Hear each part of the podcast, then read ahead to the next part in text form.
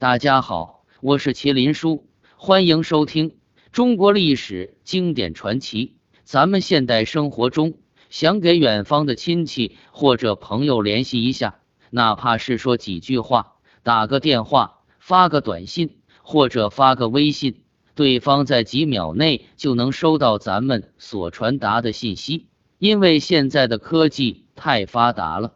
然而，在没有高科技的古代，古人们想给远方的朋友说几句话，又是怎么做的呢？在古代，古人都是用写信的方式给远方的朋友传达信息。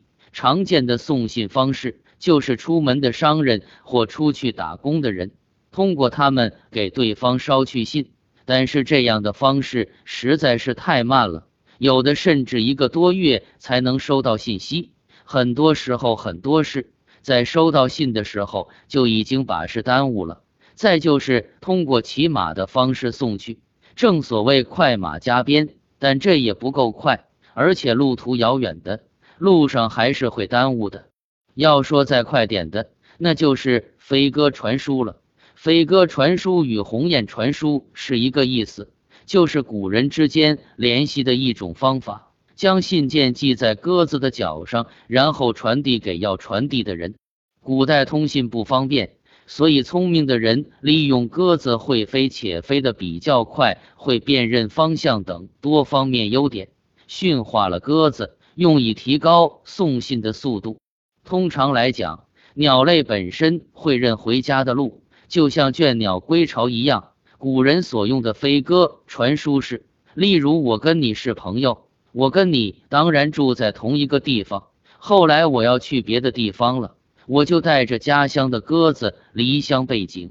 有天我有事情要联络你，我就把字条放在鸽子脚上一种专门放信的东西的里面，再把鸽子放出去，鸽子就会飞到家乡去，你就会发现那只鸽子和我的信，燕子也是，它们都是利用鸟类的习性。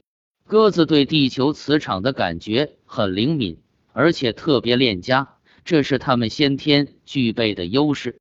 但要成为一只信鸽，主要还在于训练。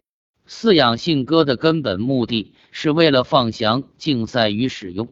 要想获取理想的信鸽，除了精心选育两种与科学饲养管理外，最重要的就是训练。三者相辅相成，缺一不可。训练的基本原理是根据信鸽的生物学特征及生理特点和条件反射原理。训练的根本目的在于培养、锻炼、提高鸽子的素质，发挥其固有的生物学特征与特长，从而具备完成各种通信和竞翔任务的基本要素及条件。训练的基本内容一般包括基本训练。放翔训练、静翔训练、适应训练和运用训练。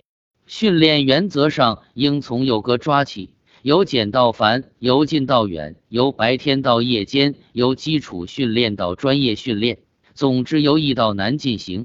相比来说，还是飞鸽传书对古代而言算是最快的送信方式了。现代的生活来之不易，所以我们应该珍惜现在。动动手机，远在千里之外的朋友就可以收到信息，真是比古代方便太多了。小伙伴们，别忘了点赞、分享，谢谢。